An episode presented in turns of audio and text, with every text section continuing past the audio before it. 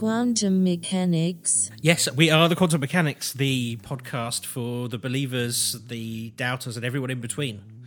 We are indeed. Um, ben, I wanted to start with uh, something that happened after last week's episode. So, regular listeners to the podcast will know we often talk about JOTTs, just one of those things, weird, weird happenings, little things. Um, I seem to be on a bit of a run of them at the moment because I had another one last week. Okay, what happened? So we we recorded last week's episode, which is really fascinating. If you've not heard it, go back and have a listen. The Ringmakers of Saturn, probably one of the best we've done. I think I really enjoyed that episode. Anyway, it's a whole episode about Saturn and the rings around Saturn and potential alien involvement in them. So we recorded. Uh, the next day, I mixed it and I went to pick up my son from school. And as I often do after I've just mixed it, I have a little listen in the car, make sure it sounds all right. So I was listening to it in the car. I arrived at my son's school. I went to pick him up. First thing I said to him was, How did your day go? And the first thing he said to me was, Dad, do you know it rains diamonds on Saturn?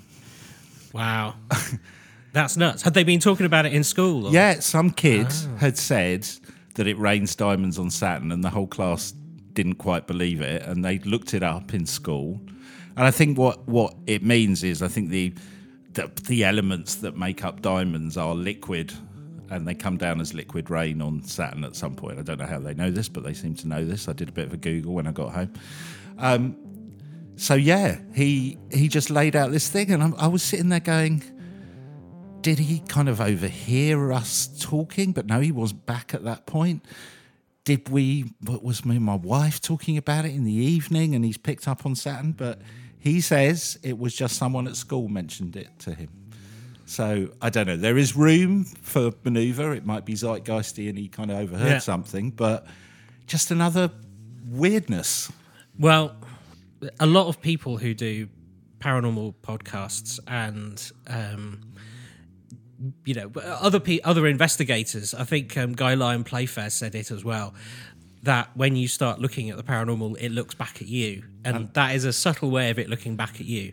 really weird, really weird. And it, I'd say what it always seems to be around that school journey. All of them seem to be around that school journey, which I was thinking was location based. Now I'm thinking, God, is it time based? Is it whatever? Yeah. But I'm trying not to over analyze it or over uh, amplify it. Let's say in terms of what it means. But it was weird. It was weird. Yeah, yeah, that is weird because it's on that journey that you get your uh, synchronicities on that part of the road as well, isn't Yeah, it? Yeah, exactly. With I've had lots of musical influences, but yeah, it seems to be very much audio connected actually because I was listening to the mix of the podcast that we've done and li- you know literally as I turned the engine off you were talking about Saturn and my son says that first thing to me so very strange So after today's podcast, what's he going to come out with next? don't know well let me tell you about it because uh, this week I want to talk about ghost law so not L-O-R-E oh right. but L-A-W Ah, okay.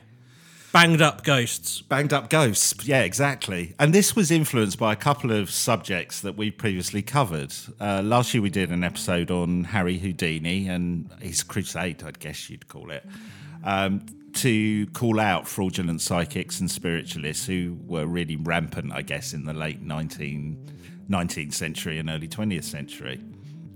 It was also inspired by a story we covered on an episode uh, about mass hysteria, about the Hammersmith ghost. I don't know if you remember that. Story. Yes, yeah.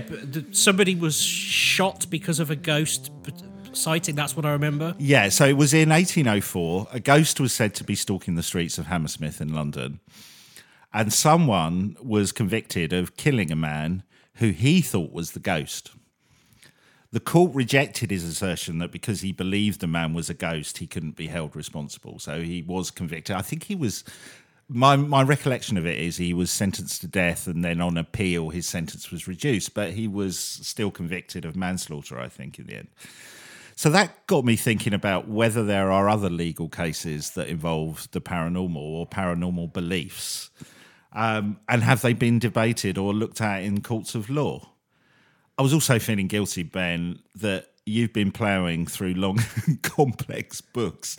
So it's almost It's my own fault. It's my own It fault. is your own fault, but it's almost like uh, either as an act of uh, sympathy or punishment to my self punishment to myself. I've been trawling through weighty legal texts. Right, right.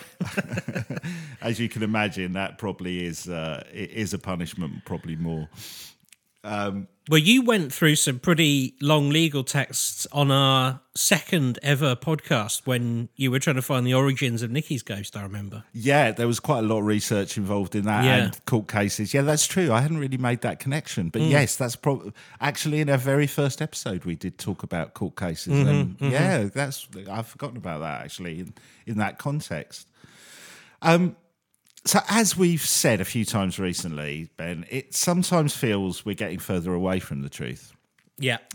or at least a concrete conclusion as to what is going on with the paranormal. So I thought, let's turn to the law for the answer. It's solid, right? Absolutely, yeah. Yeah. Um, and then I, I did look up. I, I, I'm refusing to do any lawyer jokes apart from this one. I really thought the law would have the answer because possession is nine tenths of the law. And this, ladies and gentlemen, is our last ever episode. No more. that is actually quite good. I like that. no, no more, no more. So I'm going to try, uh, where possible, to use quotes from trials or at least uh, publicated uh, publications that have summarised them. So it might get a bit wordy in places, uh, and there may be a few bits with my bear of little brain I don't understand, but I'll give you my interpretation of what I dug out from these legal texts. So let's start with witchcraft Okay. and an intriguing case from the 19th century. The case is Addington versus Wilson. It took place at the Supreme Court of Indiana in the US on the 27th of May in 1854. And it's a dispute about the last will and testament of a guy who then went on to die called Francis Stephen. Now, his children, or at least most of his children, were left out of Francis Stephen's will and challenged this by claiming he was insane at the time he made the will because of his belief in witchcraft. So it went to court. So this is where I get all legalese on you, and I'm going to read some bits uh, from the trial. It is claimed that the testator, which I believe is the will maker Right, in that yeah. sense, was insane when he executed the will. It appears that he was an ordinary, prudent, judicious businessman, an average farmer, and that he had acquired property. That he had five children by a wife who was deceased, and with whom he had, for some time before her death, lived unhappily. this bit made me laugh. And at whose death he expressed joy. Oh, yeah. It goes on that a portion of his children left him a while before his decease and before making of his will, owing, as they asserted, to domestic difficulties, and refused to return. To those children he left nothing by his will. He complained of having been very badly treated by some of his daughters, and he said he had been, as he said, he had been by his wife. And he expressed the belief that this bad treatment originated in the fact of their being witches. wow. So he claimed his wife and his daughters were witches. Okay. And uh, you might come on to this, but I don't. Th- has there ever been a legal definition of a witch? Even though all the way through those court trials in the 1600s, like has it? Did a judge ever say this is what a witch is? Well, this is quite interesting, and it, and it's a bit of a theme that we'll will I'll definitely pull at that thread a little bit Right, later. right, right, right. okay. Yeah, but no, you you raise a really good point. Um, in short, the testator, so this is the person that made the will, seems to have differed from men in general in these particulars alone. That he believed in witchcraft, believed that his wife and daughters were witches, and they practiced their infernal arts upon him. So this is from the trial. By our law, a person competent to make a will may entirely disinherit his children if he pleases to do so, nor can his motives for such an act, where it is done, be called into question. The right is absolute to dispose of one's property over and above the portion required to pay debts and expenses. The hardship of the case, therefore, where children are disinherited, is of no weight further than as a circumstance for the consideration of the jury in connection with the other evidence submitted, tending to show insanity or other medical defect. So basically, his kids wanted to get their hands on his cash and they had to prove he was insane. And the route they were choosing for that is his belief in witchcraft and that they, he believed them to be witches. Right. As to the line of conduct pursued by the wife and daughters towards the testator and that of the testator towards them, the record discloses nothing, and we cannot therefore judge whether that of the former was such as to justify the latter in believing they were possessed by evil spirits or not. So I guess what that's saying is from a from a the judge's point of view, there's not enough evidence to kind of work out what where what his beliefs were and even if he had them what relevance they had i think is what they're trying to say by this um, whether that the former was such as to justify the latter in believing that they were possessed by evil spirits or not nor whether the latter towards his wife and daughter was such as tended to indicate insanity or not. So was his I, yeah I, I, I, I reviewed that as he was saying, it's pretty hard to judge whether he did feel his children were possessed by evil spirits or not because we've not got enough evidence. So it's coming from one side, effectively, mm-hmm. which it is a slightly, I think, swerving the issue, which I which is kind of what you were talking about a bit earlier, which I'll come on to. The grounds for his belief would furnish an unsatisfactory basis on which to rest a conclusion, for the tenor of the evidence makes the impression that it was a course of harsh, undutiful treatment of the testator on the part of his disinherited daughters that occasioned his desertion, and that he attributed that contact, that conduct, to the fact of their being bewitched. In other words, that the testator disinherited, disinherited his daughters for bad conduct, not on account of their harbouring bad spirits. If the reason he assigned was false, they should have shown it to destroy the effect the inference drawn from that reason might have with the jury. The case, then, so far as this court is at liberty to control its decisions, must turn on a simple question Is a belief in witchcraft evidence of such insanity as disables a person to make a will? Right. Okay. Okay. So this is what this is. This is the sort of the um, the pivot that the the court and the judge need to make. I see. Yeah, this is the crux of it. So the judge then goes on to say something that I just found fascinating and incredibly interesting. He says, or she says, I'm not sure. I, I imagine it's a he. Back in those days, um, from the visits of the angels to Lot and others of the patriarchs, without reference to the scenes in the Garden of Eden, down to this time when the spirits, like Poe's stately midnight raven, come gently rapping, rapping at the chamber door of modern mediums, some of whom are eminent persons in the world, pagan, Jewish, and Jew Christian, have to a greater or lesser extent believed in spiritual existences, some being good and some being evil, which have maintained a connection with and manifested their powers through human beings. In the case of the Witch of Endor, to even raising the dead. While scarcely any pretend to be, and no one, in fact, is able to explain the mystery, to unfold the manner of their operations or lay down the laws governing them. The prevalence of these beliefs, however, and the authority on which it rests are sufficiently extensive and respectable to shield any individual indulging it from the charge, if not of weakness, at least of insanity, simply on account of such beliefs. So he didn't just say yes or no then. Jesus Christ. But I, I think the point Yeah. that he's making is we'll, we'll come on to it a bit more. Uh, I'll, I'll keep going and then we'll talk about that.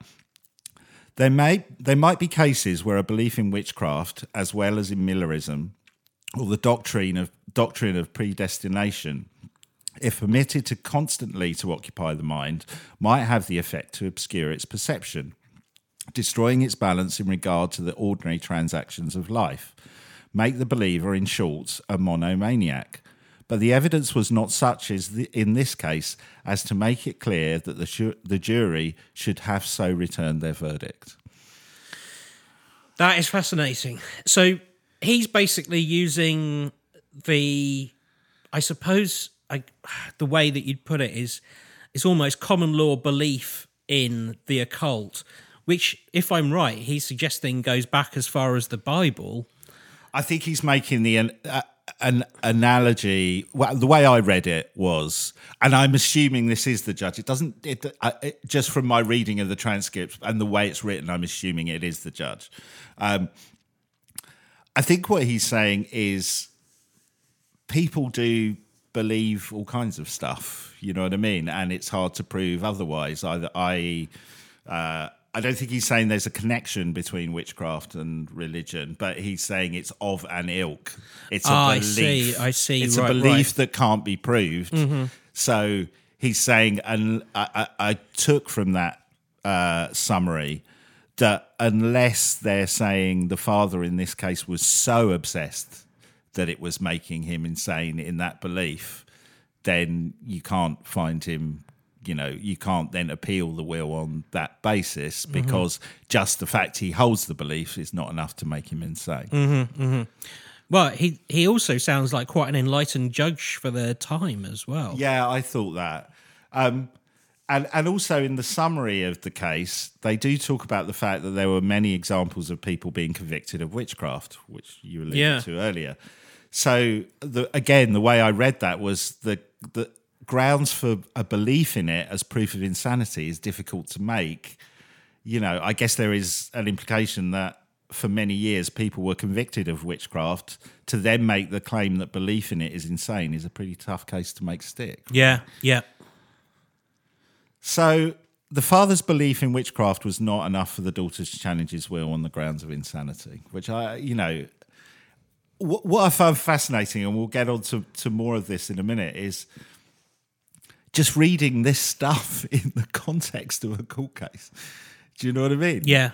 You know, and you're right, we did cover it in Nikki's story, but it wasn't in a paranormal sense in that sense. It was just in the case of did this person commit the murder? Yes, yes. this is this is a judge having to sit there and you know cast an opinion on somebody's belief in witchcraft which i find fascinating But it, I, it also sounds like from the situation that you set up there that those people who are after the will are just being a little bit greedy and entitled as well. Yeah. So I wonder whether he was like, you know, felt that he needed to sort of rule put put a firm line between you know their greed and the desires in that were stated in the will as well. yeah yeah there, wa- there was a great bit as well which again in the summary it further appears that the testator believed in witchcraft that his wife had been a witch and that her, at her death she had left her witch sticks to her children or some of them Her Witch sticks. What is a witch stick I don't know. I mean, is it, is it a broomstick or? I don't know. I, I, I started thinking about wands and stuff, but Oh, do you know what though? I think I might have found a witch stick once. really, Yeah, that's interesting. You should say that. It's it's only just come to mind years and years and years ago. Um, when I was at school, in fact, uh, I was um, after a party. I was with a young lady in a car. Um, it was about five in the morning, and we went for a little morning walk. You could use your imagination what we were what we were doing, and we walked across this common, and um, on the ground, I found uh, it was like a like a plastic clear rod, maybe a foot and a half long, and tied around it were peculiar sort of pieces of string with like teeth and stuff on them. weird. Well, yeah. So we picked it up and kind of well, this is weird. This is weird. And then we rounded a corner, and this sounds like I'm making it up absolutely true. There were maybe six or seven women wearing nothing, doing strange maneuvers, and we thought it's time to go. We we we put the stick down, got back in the car, and went. But we we pretty much were sure that we'd come across a witch's ritual. Wow, Um, that sounds pretty close, doesn't it? Yeah, well, it was either that or it was like early morning Pilates or something. But um, Yeah. yeah, maybe that's a witch's stick. Hot yoga. Wow. Hot yoga, yeah. I mean, five. In I the wondered morning. where you go. You were going with this, with you in this car at kind of in Well, the early hours of the morning, finding your witch's stick. I thought this is going to get graphic. No, but but from what I remember, we just um, drove to McDonald's, had a sandwich, and then um, went to bed in our different respective houses. Good times. Mm, good good times, yeah. That's 1992 for you. There you go. Well, let's move on to another case. This one is uh, Birchall versus Hermsmeyer. So this was first heard in 1919 and then went to appeal. And was uh, the appeal was heard in 1921 at the Court of Appeals of Texas. It's the case of a ghost who inspired a contract dispute and a fraud claim. So, Mr. Hermsmeyer sued to recover $10,000 he invested in Mrs. Birchall's corporation. Can I just say that Mr. Hermsmeyer couldn't sound more like a Scooby Doo villain if he tried? Yeah. And it turns out it was Mrs. Birchall. Right, yes. it's perfect, right? So, uh, she claimed, so Mrs. Birchall claimed that ghosts with whom she consulted via a medium told her that there was oil under her land in Texas. You know, it's Texas, not a bad shout. yeah. When no oil was discovered, Mr. Hermsmeyer argued that Mrs. Birchall's claim was a fraudulent misrepresentation of facts. The court rejected his argument, saying that the, ex- the existence of ghosts is a matter of belief, not of fact. His claim was therefore insufficient to form the basis for relief for the plaintiff. So, in my unlearned reading of this case, uh, Mrs. Birchall told Mr. Hermsmeyer that a ghost via a medium that she talked to had told her there was oil under her land. And she convinced Mr. Hermsmeyer to invest 10,000 uh, US dollars to explore the land. And when no oil was found, he wanted his cash back. I see. Yeah. I have to say, I'm going to quote from the testimony of Mr. Hermsmeyer at the trial. And uh, as as I go through this, you may get some idea of why he wasn't successful in his claim. Okay, so the words of Mr. Hermsmeyer at the trial, his attempt to recover his money. I have never been confined in an asylum. I do not claim to be crazy, not that I know of anyway. I do not claim that I was ever crazy. I do not think that I was ever crazy, not that I know of. I was not crazy at the time I was having these transactions with Mrs. Birchall, but it would have been a whole lot better for me if I'd been a little smarter. Oh, that's self awareness in hindsight, isn't it? It really is. I don't think now that I was crazy. I don't think I had as much sense then as I have now. As to whether it is my idea that there was anything the matter with my mind, or simply that I have got more experience now that I had then, I answer I have a whole lot more experience. Which is good to know, if not a little wordy. Hmm. I know that. I know that I wouldn't go through the same thing again for anything. I don't know whether I did or not know what I was doing while this was going on. I did testify about it, but I mean in the way of business. I think I knew what I was doing, but there is things that I would have made a little bit better yet if I had known it. I do not believe that a man who believes in spiritualism is crazy.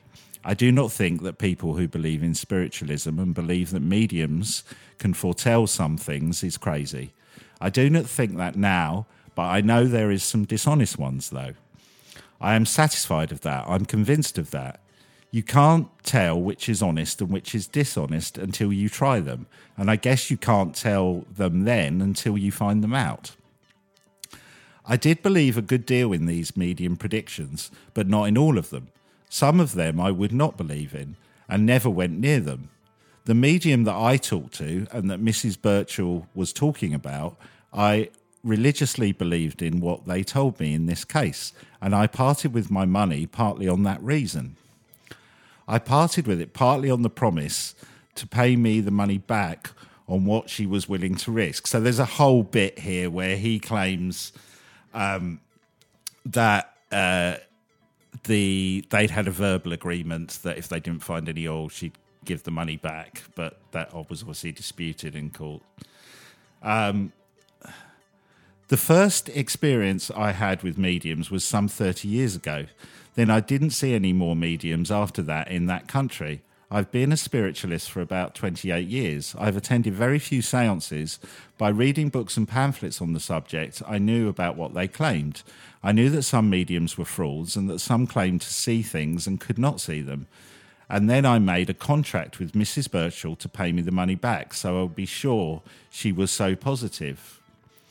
These statements that Kaiser, so Kaiser was the medium who was working with Mrs. Birchall, made with reference to the oil being under the ground, I believed the oil was there, but of course I was not positive. I believed in Kaiser as a medium. I thought he was as honest as could be. I honestly took him that way. I did not doubt his word at the time, but of course you do not know exactly. You are not positive but I relied on a whole lot quite a bit. I, I, this bit, oh my god, I relied enough on it that I sold my farm at a sacrifice price and went there at my own expense to get it. Oh my god. I would not have gone into this venture if I'd not believed in the predictions of spiritualistic mediums. If I had not had an oral agreement with Mrs. Birchall that she would pay me the money back if she did not find the oil. That agreement and the mediums together influence me to pay the money or put the money in. Yes, I say I believe in mediums, but you can't always believe, and for that reason, I wanted to be positive. Yes, I know I was liable to be mistaken, that the mediums were liable to be mistaken, but they were not bound to be mistaken all of the time, but I found they were liable to be mistaken. So, slightly uh, confusing testimony. So he basically put in a load of money and then tried to say, well, if you don't find it, I want all my money back. Which doesn't make that much sense. It doesn't make that much sense mm. because if they had the money, they just go and do it anyway. Yeah. But the thing I thought was interesting, though, is he's basically saying he believes in mediums, but knows some are frauds. So agreed that if no oil was found, he'd get his money back. What I think is fascinating about the testimony is that even after being duped and selling his own his own farm to take this punt on the oil, his belief was still strong, even in court. You know what mm. I mean? You could hear by the way he's describing it. He didn't want to denounce, you know, spiritualism or mediums, which I, I, just find is amazing once you've had that experience, right? Yeah, yeah. Whatever you think about the subject, if you've been duped like that. And his son was the same. So his son also testified that he was a spiritualist and had been for some 25 years, that he assisted his father in all the dealings with Mrs. Birchall, that he knew uh, what was in the subscription contracts in 1916 when the contract was made. And in his own words, says, I think I knew what was in this paper when I signed it, and my father knew what was in it when he signed it. No, I don't think either of us were crazy at the time. We both know what was in it and we signed. Right, right. You can probably guess he didn't get his money back. No, of course. Well, I, I, I imagine they didn't have the money to pay him back anyway. Yeah. But, I mean, he basically is admitting to the court there that he was an idiot anyway. Yeah, yeah. He sold the farm. He sold the farm, which just. I mean, oh. literally, that is the saying: is don't lose the farm. Yeah. I mean, oh my God. So. I, I, I'm going to be honest with you. At this point, I was trawling through lots of legal text, and I thought this is going to take me months to find any more cases. And then, Eureka! I came across a brilliant paper. It was it's by a Canadian lawyer called Michael Short, it's titled. Uh, you can imagine why I just latched on this, latched onto this. A spirited look at the common law of ghosts. Brilliant.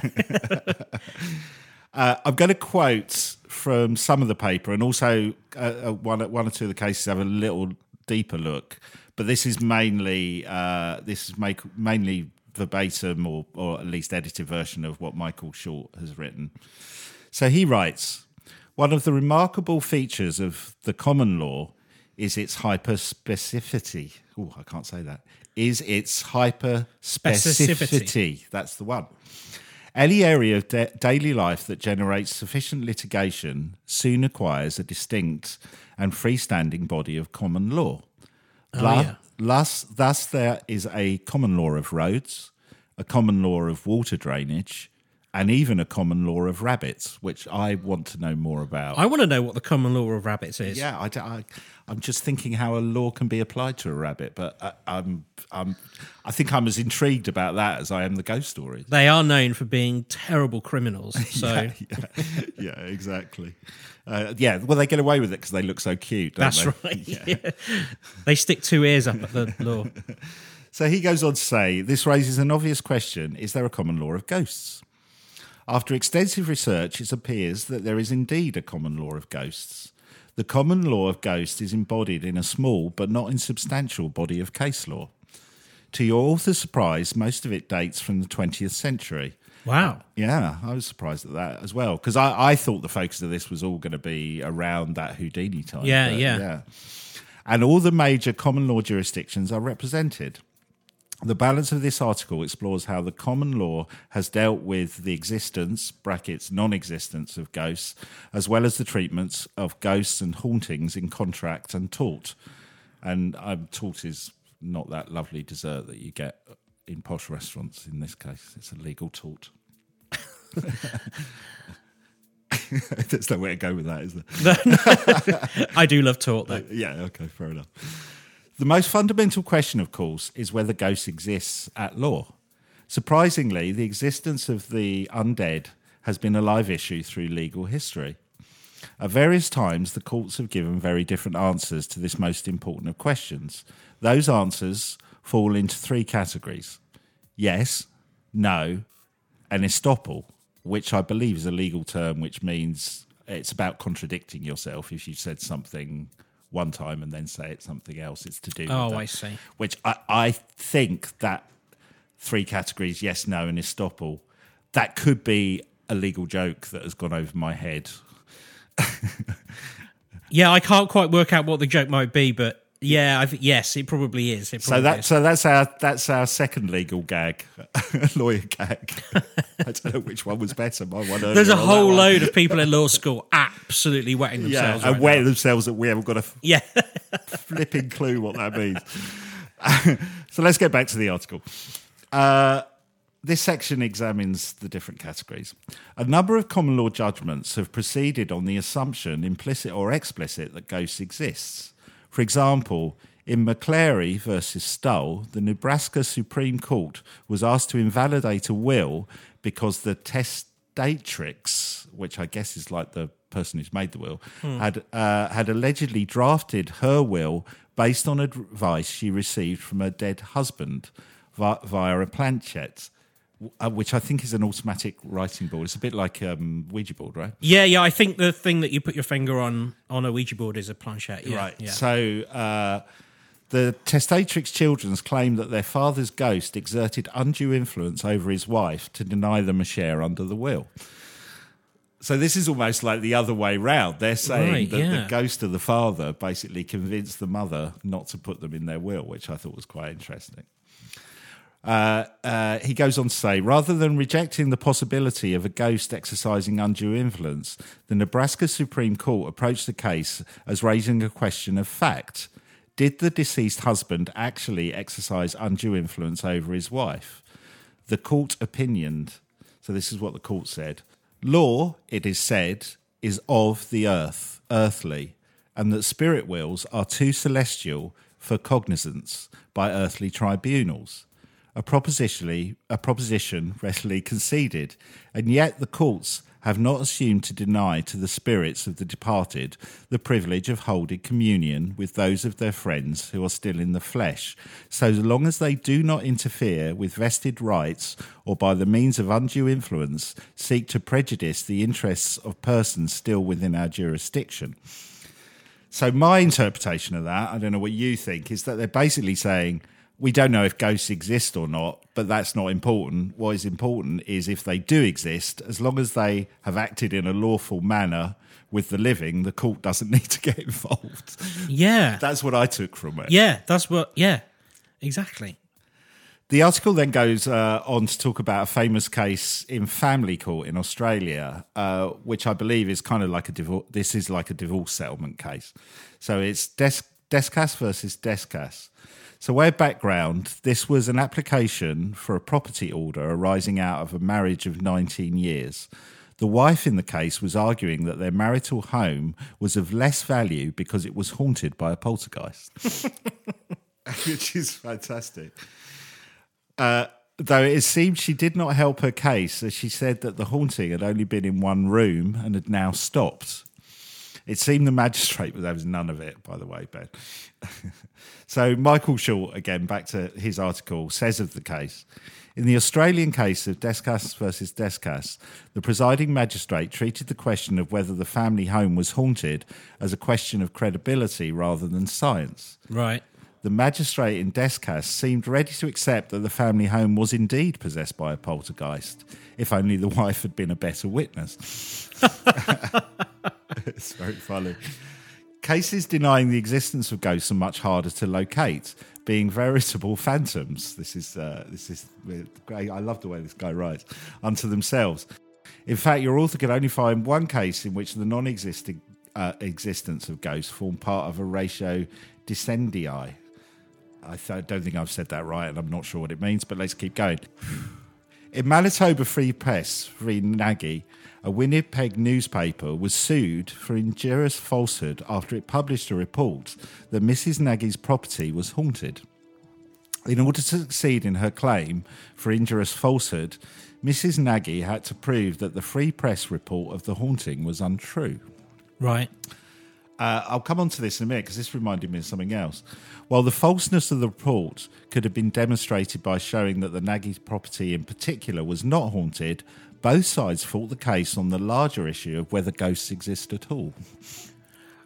I mean, that's a brave place to take a case, isn't it? Especially one that's that, that seems to be kind of like a, a libel or slander case. Seems Right, yeah. Weird. Um, the free press, the free press pled that Nagy had the burden of proving that ghosts did not exist and that she had failed to discharge this burden. This argument met a chilly reception in the Mat- Matanoba Court of Appeal, which took judicial notice of the non existence of ghosts. So, this is from the Court of Appeal. It is, of course, impossible to prove such a matter by evidence in the ordinary way. The very nature of a ghost, as understood by superstitious people, is that a phantom appearing at rare intervals. Unless, therefore, we hold that the courts should take judicial cognizance of the fact that ghosts do not exist, the falsity of the statement could never be absolutely proved. Mm-hmm. I think that members of the court may, as an educated men, should assume that there are no such things as ghosts, and that therefore the statement is necessarily false. Yeah. Yeah. Okay. On appeal, the Supreme Court of Canada's only comment on this issue was that, in the case at the bar, I think the evidence only admits of one conclusion, and that is that the article complained of was false. This statement is ambiguous since it's unclear whether the Supreme Court decided the case on the narrow grounds that Nagy's house was not haunted or the broader ground that ghosts do not exist. And uh, this is the bit where I wanted to come back. He says, as is so often the case, the Supreme Court appears to uh, equivocated when faced with the really tough issue. Thus, in Manitoba and perhaps Canada as a whole, the non existence of ghosts has been judicially recognised. So, what I think is really interesting about this, it reminded me of when uh, we uh, did the Cannock Chase uh, episode, and Yeah. we we talked about how the press, and we've done it with UFOs as well, how the press treat these subjects. Yeah. and because it's really hard to uh, fight against the evidence or come up with a, a definitive no, that's not true. It gives journalists a real, you know, leg room to do whatever they want, basically. Yeah. Yeah. Because um the I think the um Johnny, who we spoke to when during the Cannock Chase episode, who was a newspaper um, editor at the time, he was saying you can basically say what you like because you're never going to get a werewolf complaining to the press complaints authority. Yeah. and that goes with ghosts. And again, you would get if you said, "Oh, the ghost of Princess Diana is in my house." You, you can't slander, you can't do anything because who's gonna? You can't prove it either way. So Yeah, yeah, yeah. Uh, the the article goes on. Ultimately, though, the existence or non-existence of ghosts at common law may be irrelevant in many cases, since the conduct of the litigant may stop that person from denying the existence of ghosts.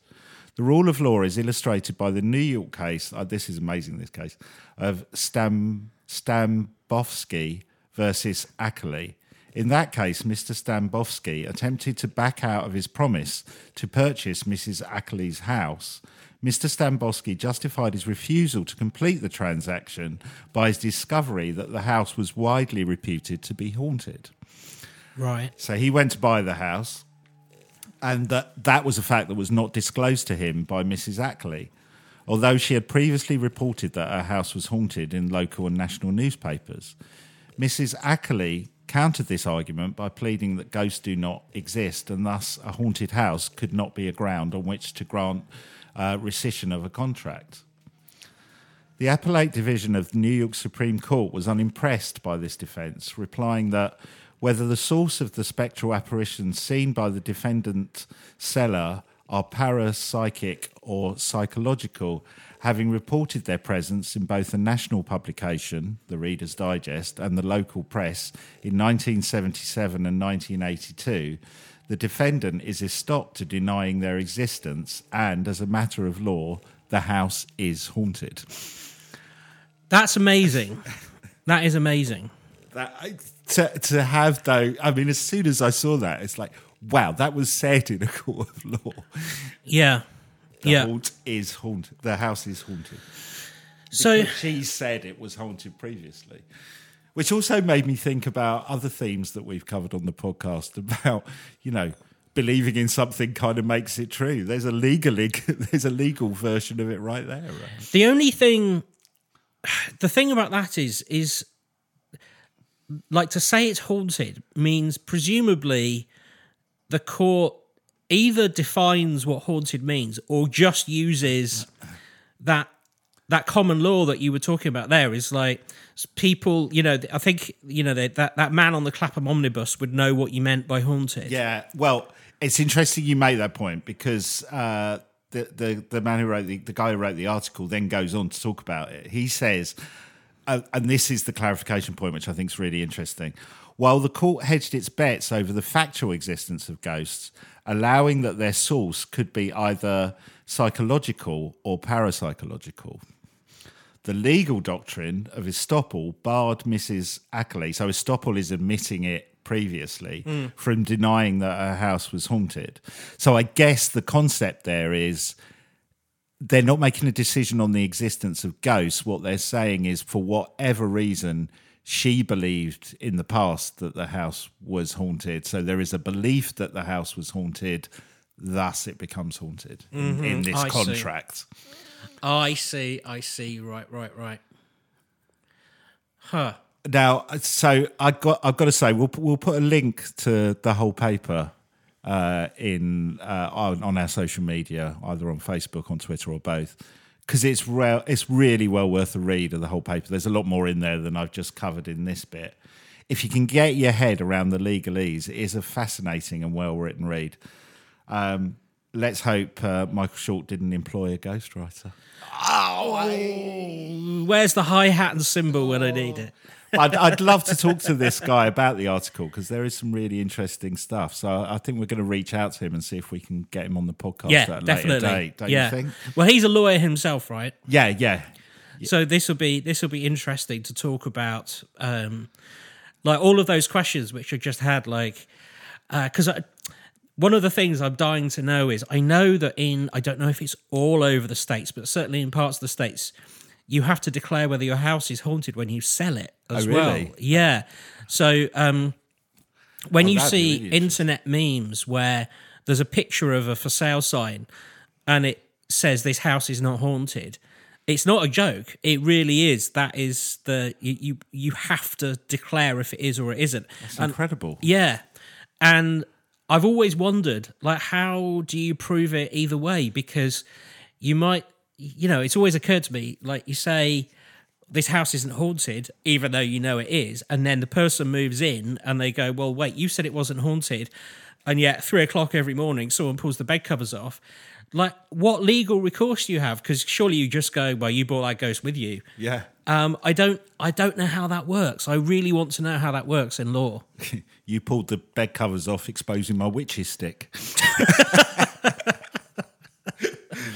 um, so it seems to me that the last case seems to suggest, from a legal point of view at least, ghosts exist in some shape or form, even if Yeah. they're just in people's imagination. I think if I had any illusions of getting a clearer picture of whether ghosts exist through looking at the law, it's once again thrown up more questions than answers, don't you think? Yeah. Oh, d- d- totally. Because a lot of it seems to be based on um, accepting someone's belief Yeah. rather than, you know, uh, I was hoping that we'd get a judge who would go, right, I'm going to spend a night in this house and see what happens. Yeah, yeah, yeah. It'd be interesting if there are any. I wonder if anyone's done that. That would be really interesting to find out. Yeah. Because you're right. It's like they exist, they don't exist. They exist if you believe they exist, or we're not sure. Seems to be the legal position on this, Yeah. which is very unlegal.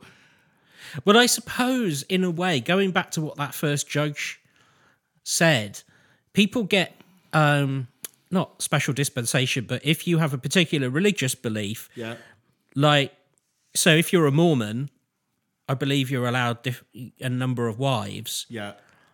and in you know that would be illegal in certainly in this country, but presumably if you're a Mormon, you just go, "Oh, I'm a Mormon, and these are my wives," and the you know a court must go, "Well, if that's your belief, then that's your Yeah. belief." I, I guess. I guess you have to prove that that is your belief and it's a genuine belief. But Yeah. if it is, then yeah.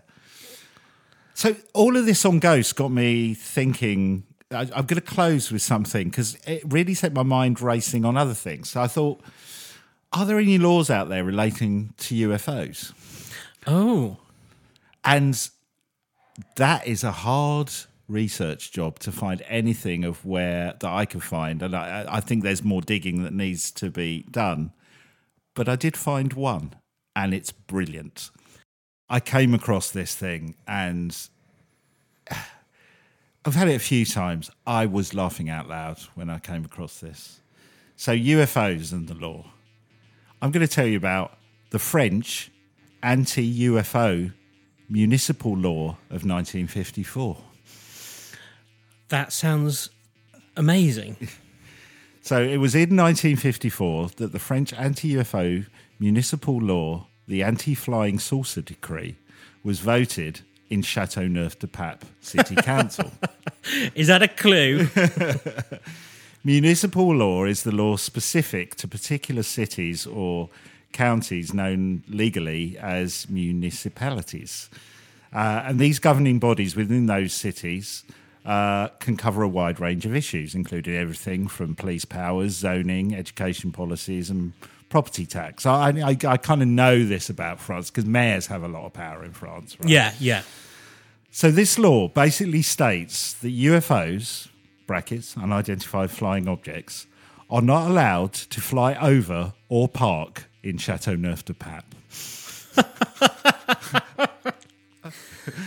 And and how did this law come about? Well, 60 years after the law was made, the mayor continues to defend this text. The French anti UFO municipal law of 1954. Uh, it happened on October the 25th, 1954. The mayor of the French Chateau Neuf de Pape commune, Lucien Jeune, issued a police order prohibiting the overflight, landing, and takeoff of aircraft, so called flying saucers or flying cigars, on the communal territory. Uh, it was reported that Lucien Jeune, mayor of Châteauneuf-du-Pape, following numerous UFO sightings, took a municipal decree, the French anti-UFO law. Offenders, it's brilliant. Offenders will be verbalised by the county guard, says the text, and their gear will be confiscated and returned to the pound. I mean, good luck with that. This crazy decision was never questioned, so it is still officially in force today. I will not touch it, says Claude Avril, the current mayor of Chateau Neuf de Pape. In 20, so this is where it came from. In 2016, Lucien, Lu- Lucien Jeune's son, Elie Jouan, recalled, My father had this idea of this municipal bylaw at a convention with other mayors of France. At the time, there was a lot of talk about aliens and UFOs. It was fashionable.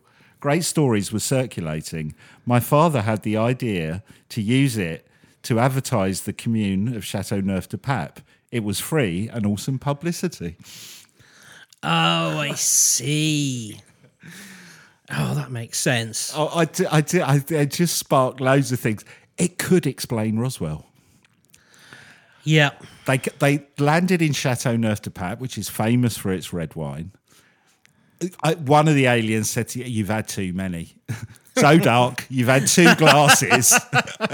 Because I've always wondered, like, if they've got this amazing technology that can, you know, travel the cosmos, how do you end up crashing in the desert in America? Mm. Too many glasses of Chateau Neuf de Pape. Drunk driver, drunk UFOer, crashes. You know, the little pets running around everywhere. Yeah, yeah. The alien rats. couple of pissed up bloody aliens, basically.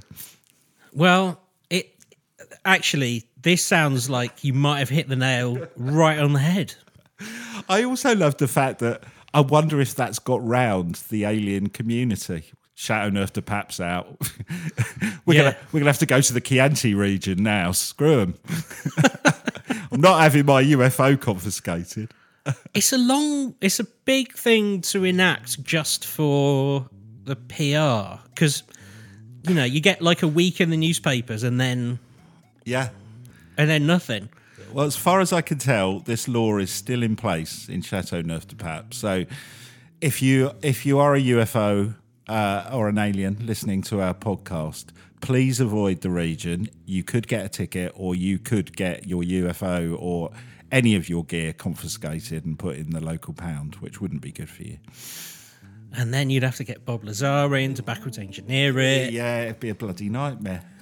Oh man, that is that is remarkable. I wonder if anybody else has sort of like gone as far as to embrace something like that. You know, like ban ghosts or something. Yeah, I think it's funny because normally when you do these, uh, these these kind of topics go one of two ways, don't they? We go, we've done it, we've kind of covered it.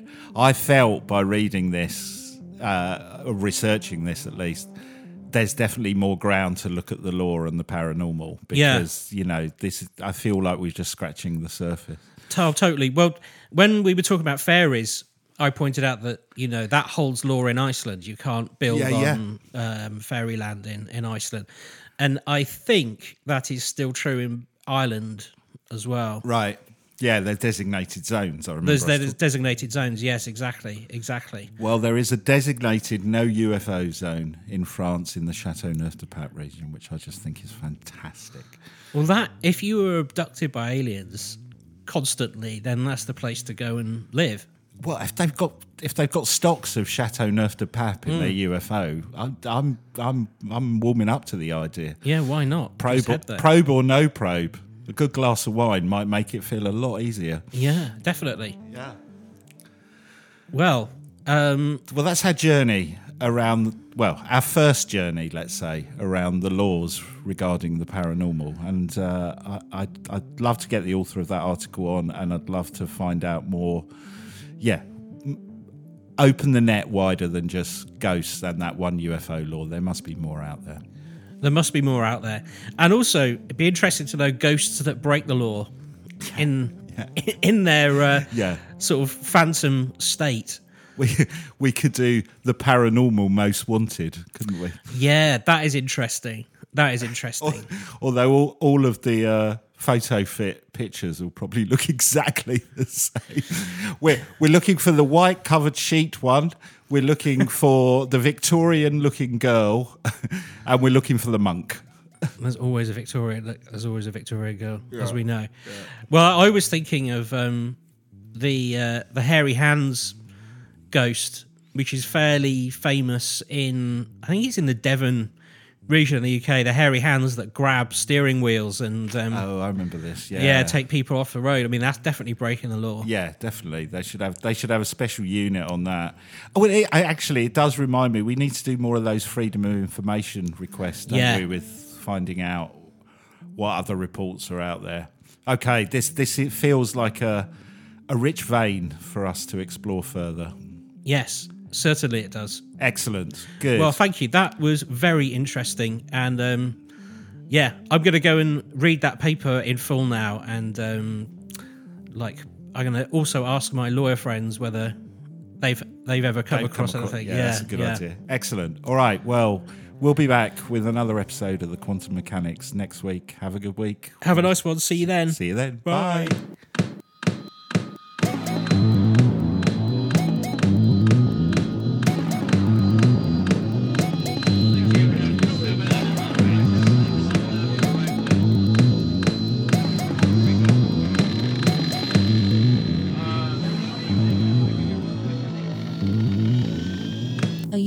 Quantum mechanics?